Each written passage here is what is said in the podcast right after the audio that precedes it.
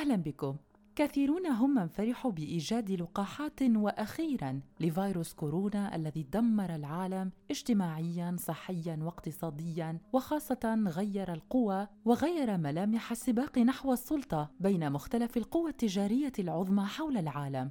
أما عن أحوال الشعوب التي تضررت من هذا الفيروس المدمر والقاتل ففقدان الوظائف والأمان الاجتماعي والمالي للعائلات والتصاعد اللافت لعدد الفقراء حول العالم وعدد الوفيات المفزع هي أكثر الآثار التي ترسخت في ذهون كل من عانى من ظهور هذا الفيروس اللعين. فيروس كورونا الذي أقبل على العالم من دون أن يكون هذا الأخير مرحبا به أطلق منذ أشهر شارة البداية للانطلاق في سباق إنتاج لقاحات من مخابر مختلفة ألمانيا، روسيا، الصين، الولايات المتحدة وبريطانيا. كانت من أهم البلدان التي شاركت في هذا السباق في رغبة منها لإنتاج إكسير الحياة وهو اللقاح الذي سيدمر الفيروس ويقضي على وجوده. جائحة كوفيد 19 أو فيروس كورونا سارس 2 أيقظت في الخبراء ضرورة وأهمية إيجاد لقاح في أسرع وقت ممكن يمكن ترشيحه لعملية الإنتاج بكميات كبيرة لتغطية حاجيات العالم كله من اللقاحات لمواجهة هذا الفيروس بنجاح. وكبرى الشركات والمخابر كانت مشاركة في هذا السباق كما قلنا من دول مختلفة. فعلى سبيل المثال الحكومة الأمريكية كانت قد وقعت في آذار الفارط لسنة 20 و2000 صفقة بقيمة مليار دولار أمريكي مع شركة المستحضرات الصيدلانية جونسون أند جونسون وذلك لتطوير وتصنيع أكثر من مليار جرعة من إحدى اللقاحات المرشحة. ويعد هذا المبلغ من أضخم المبالغ التي تم دفعها لبداية أو لإطلاق عملية إنتاج اللقاحات في العالم. ووفقا لدراسة تم نشرها في تموز لسنة 17 و2000 من مجلة اللقاح في الولايات المتحدة الأمريكية فإن إنشاء خلية مختصة لإنتاج لقاح يمكن أن يكلف الدولة ما بين 50 مليون دولار أمريكي إلى 500 مليون دولار أمريكي وما يصل إلى 700 مليون دولار أمريكي لإنتاج لقاحات متعددة التكافؤ مخابر عديدة مثل فايزر، بيونتيك وموديرنا كانوا قد أعلنوا في آخر السنة الفارطة عن أن اللقاحات قد تتاح قريباً أي في بداية هذه السنة 21 و2000 إلى جانب نتائج تجارب من شركات أخرى كانت تبشر بنفس هذا الخبر، وأما لمن يتساءل عن كيفية إنتاج اللقاحات والبدء باستخدامها، فالمخابر تنطلق في إنتاج بضع العينات التي تكثف عليها الاختبارات لمعرفة ما إن كانت تمثل لقاحات وجرعات مناسبة، من ثم تعمل هذه المخابر المختلفة إلى استخدام اللقاح على عدد كبير من الأشخاص الذين قبلوا تلقي الجرعات في إطار الاختبارات. ولكن كثيرون هم العلماء الذين نصحوا بتوخي الحذر بعد إعلان شركة فايزر مثلا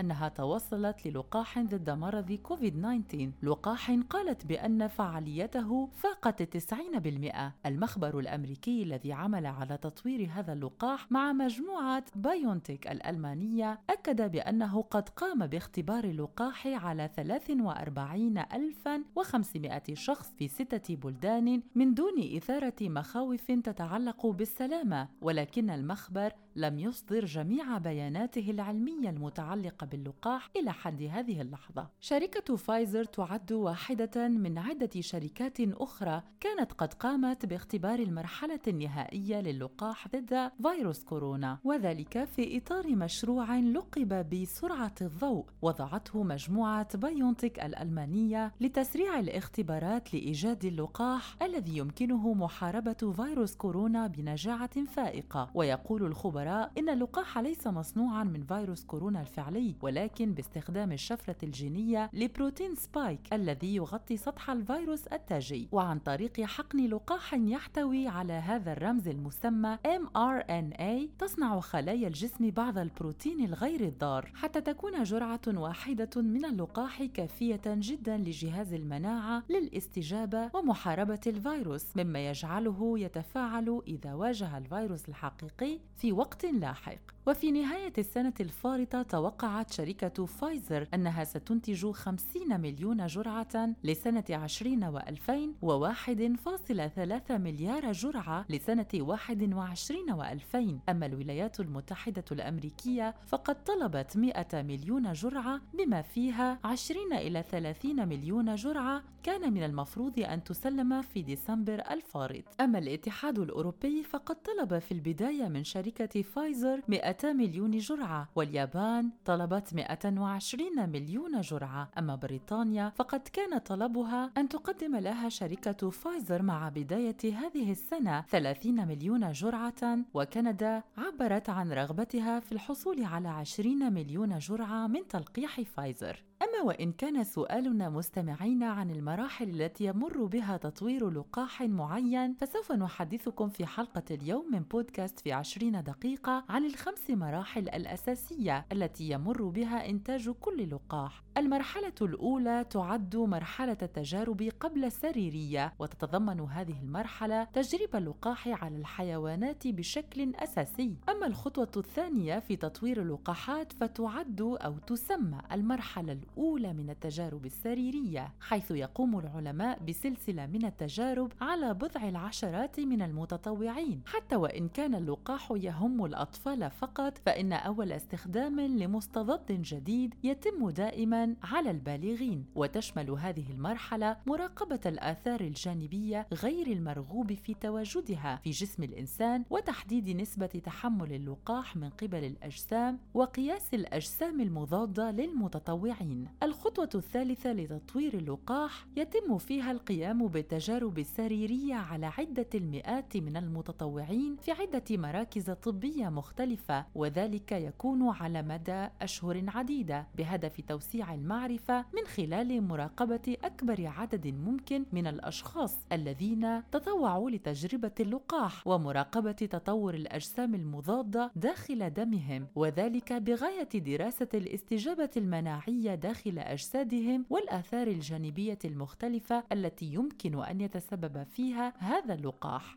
أما المرحلة الرابعة من تطوير اللقاح فتشمل تجارب سريرية على عدد يصل إلى آلاف من المتطوعين حيث يتم ملاحظة ما إذا كان اللقاح يحمي من العدوى بعد عدة أسابيع وأشهر من عملية التطعيم وتحديد الآثار الجانبية النادرة التي من المحتمل أن تطرأ أو تحصل لبعض المشاركين في عملية التطعيم. وذلك لمعرفة مدى نجاعة وفعالية اللقاح المستخدم وفقا لملف تعريف المتطوعين الذي يرتكز على العمر والوزن والحالة الصحية العامة. المرحلة الخامسة والأخيرة لتطوير أي لقاح كان مهما كان المخبر الذي يقوم بهذه العملية فهذه المرحلة تسمى بالنسبة له التجربة السريرية بعد تسويق اللقاح أين يلاحظ العلماء احتمال حدوث آثار جانبية نادرة وخطيرة غير مرغوب بها لدى ملايين الأشخاص. طبعا هنا نتحدث عن الأشخاص الذين تم تطعيمهم. وتمكن هذه المرحلة الأخيرة من إعادة تحديد وتعديل استخدام استخدام اللقاح وفقا للسكان.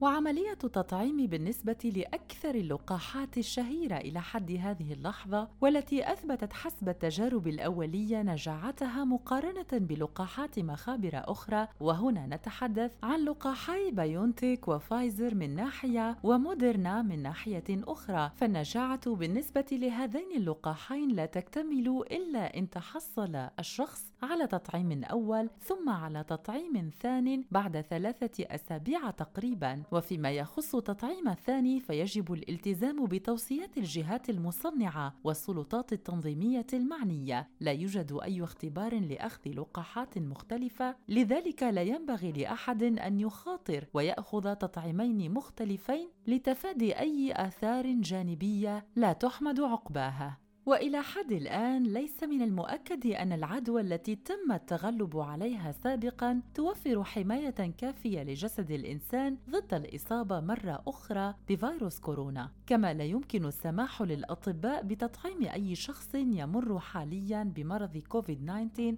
أو بمرض الإنفلونزا أو نزلات البرد الموسمية. ففي هذه الحالة يجب إعطاء التطعيم للشخص الذي كان مريضا فقط عندما يكون بصحة جيدة. الأمر نفسه ينطبق أيضا على الأشخاص الموجودين في الحجر الصحي الذين لا يجب تطعيمهم إلا بعد انتهاء حجرهم. وقبل البدء في حملات التطعيم المختلفة حول العالم كانت هناك بنود قانونية وشروط تلزم الشركات التي أنتجت اللقاحات المختلفة والتي انطلقت في تسويقها إلى بلدان العالم تلزمها بشروط معينة. عادة ما يعبر عنها الخبراء بشروط الطوارئ. كل اللقاحات اللي حاليا نتداولها واللي حصلت موافقات سواء كانت أمريكية روسية صينية أو أوروبية تم إجازتها للعمل تحت بند اسمه بند الطوارئ أو بند الاستخدام الطارئ. وهذا البند موجود بهذين الدول بمؤسساتها الصحية العليا خلينا نقول على مستوى وزارة صحة البند هذا يتيح لأي مؤسسة تطور عفوا تراقب تطوير علاج أو لقاح تتيح لها إمكانية آه، آه، تسريع عملية استخدامه لغرض إيقاف وباء التسريع هذا ما يكون على حساب السلامة والفعالية إنما يكون التسريع على حساب الفئات المستهدفة. بمعنى أن التجارب السريرية إذا كانت تحتاج خلينا نقول سنتين إلى ثلاث سنوات حتى تغطي كل الفئات العمرية وكل الفئات الإثنية وكل الحالات المرضية. ممكن أن نختصرها آه، بفئة معينة أو فئتين معينة تمثل الأغلبية بالمجتمع.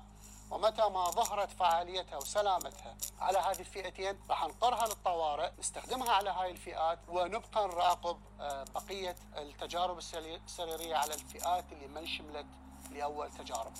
بمعنى مودرنا على سبيل المثال أجرت آه، مجموعة من التجارب السريرية، ثلاث مجاميع من التجارب السريرية، كانت المجموعة الثالثة والأخيرة تضم أكثر من 40 ألف مشترك.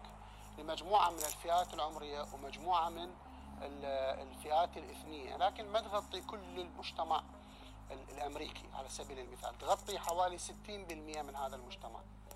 فمن شافوا إنه هذا اللقاح فعال وس... و... سليم لهذه الفئات الأولى اللي غطتها التجربة أعطوا استخدام الطوارئ ولا زالوا بانتظار تكمل التجارب على بقية الفئات. من تكمل على كل الفئات راح يصار إلى آه، آه، تصريح كامل وليس تصريح طوارئ. هسه تصريح الطوارئ شرطين. الشرط الأول هو إنه أي تصريح طوارئ سواء كان لعلاج أو لقاح لازم يكون اختياري. يعني ما تقدر السلطات الصحية تفرضه على أي شخص. ما تقدر تجبره يروح ياخذ هذا العلاج أو ياخذ هذا اللقاح. يبقى اختياري. مع السماح للمستخدم بأن يحصل على كل المعلومات وكل البيانات بكل شفافية من المطورين ومن الجهات الصحية. بحيث تلقى المواقع مال هذه الشركات حتى بدأت حاليا تستخدم لغات أخرى غير الإنجليزية أو غير مثلا لغات البلد. تستخدم لغات ثانية تستهدف فئات ثانية بمجتمعاتها مثل اللغة الإسبانية واللغة اليابانية واللغة الصينية واللغة العربية في سبيل أنه توصل المعلومة ويقتنع الشخص. المسألة الثانية اللي هي شروط الملاحقات القانونية.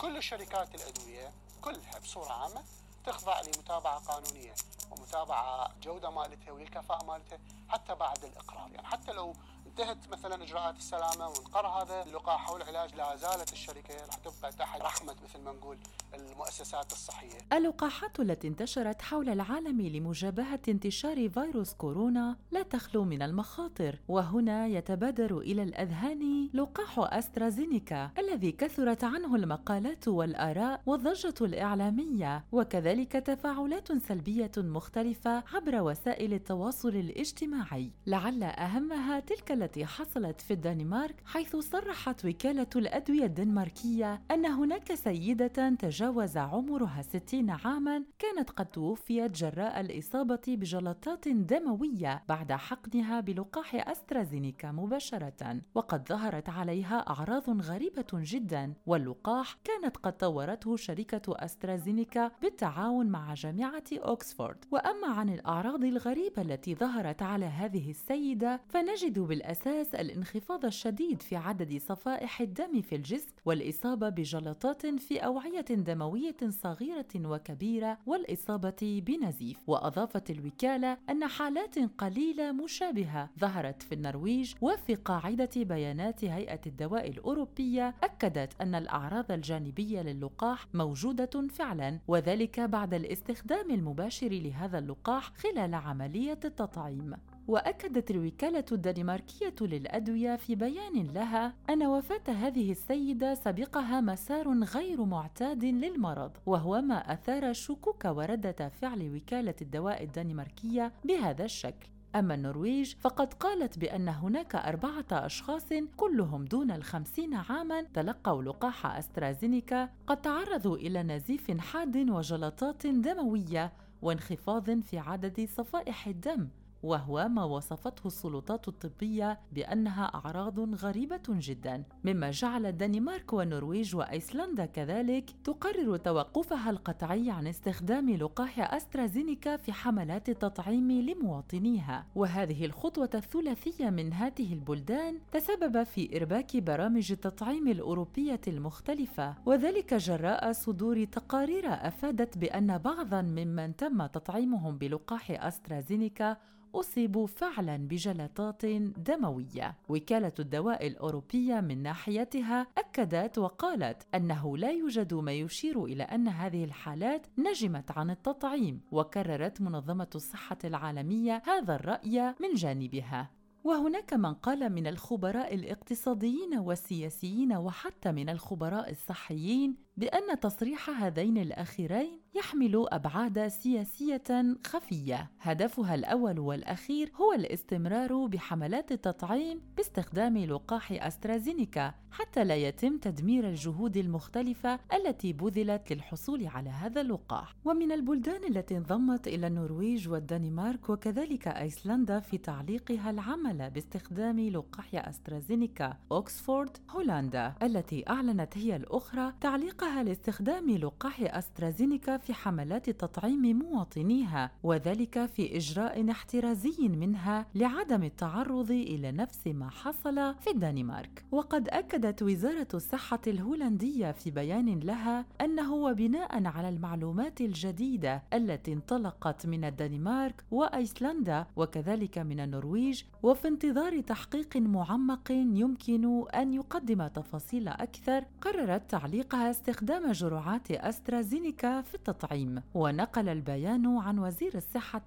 هيغو دي جونغ قوله إنه يجب أن تتوخى الحذر دائما ولهذا فإن من الحكمة الضغط على زر التوقف الآن قبل حصول أي مكروه لأي مواطن هولندي أربعينيا كان أم ستينيا. أما إيرلندا فقد علقت هي الأخرى استخدامها للقاح أسترازينيكا على خلفية مخاوفها المرتبطة بنفس الأسباب.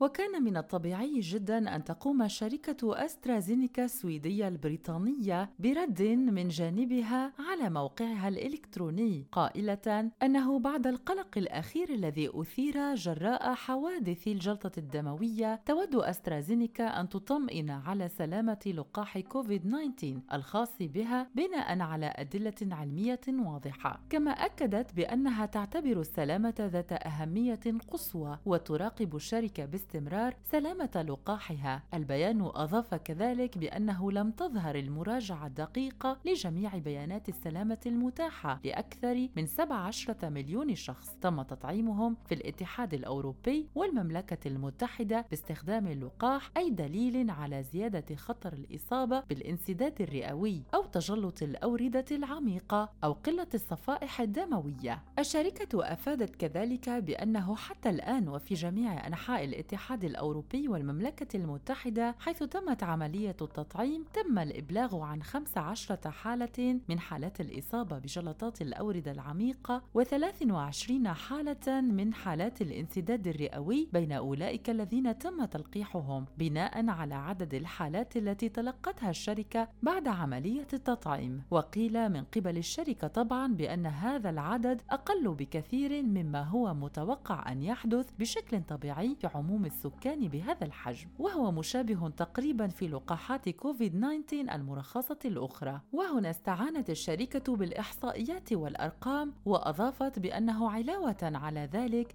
في التجارب السريرية التي تم القيام بها على الرغم من أن عدد أحداث الجلطات الدموية كان صغيرا فإنها كانت أقل في المجموعة التي تم تطعيمها. ولم يكن هناك أي دليل على زيادة النزيف لدى أكثر من 60 ألف شخص كانوا قد شاركوا في التطعيم في أولى مراحله. إذا ما يمكن استخلاصه هنا حول لقاح أسترازينيكا مثلا هو أن الشكوك ما زالت تحوم حوله ويبدو أنه ليس الوحيد الذي يعاني من هذا بما أن اللقاح الصيني هو الآخر لم يثبت كفاءته اللازمة كي تمنح الدول ثقتها فيه. كانت هذه حلقتنا اليوم من بودكاست في عشرين دقيقة ويمكنكم أن تتفاعلوا أسفلها بترك تعاليقكم وهنا نطرح عليكم السؤال من منكم ما يزال مترددا ومتخوفا من التطعيم بأسترازينيكا أو غيرها من اللقاحات؟ وكيف ترون تطور فيروس كورونا في الأشهر القادمة؟ شكرا لكم على المتابعة والاهتمام ونلتقي في حلقة قادمة من بودكاست في عشرين دقيقة على راديو الآن.